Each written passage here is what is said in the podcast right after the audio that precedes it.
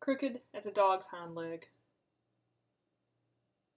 Yanking my lank hair into dog ears, my granny frowned at my cowlick's revolt against the comb, my part looking like a dog's shank, no matter what she did.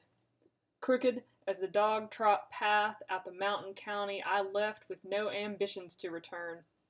Rover minded as my no count granddaddy, crooking down switchbacks that crack the earth like the hard set of the mouth women are born with where I'm from. Their faces have a hundred ways to say, Don't go off. Your place is here. Why won't you settle down?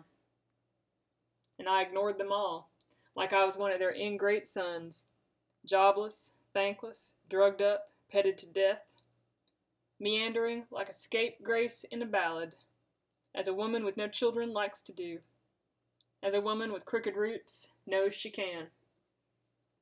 When you comin' home?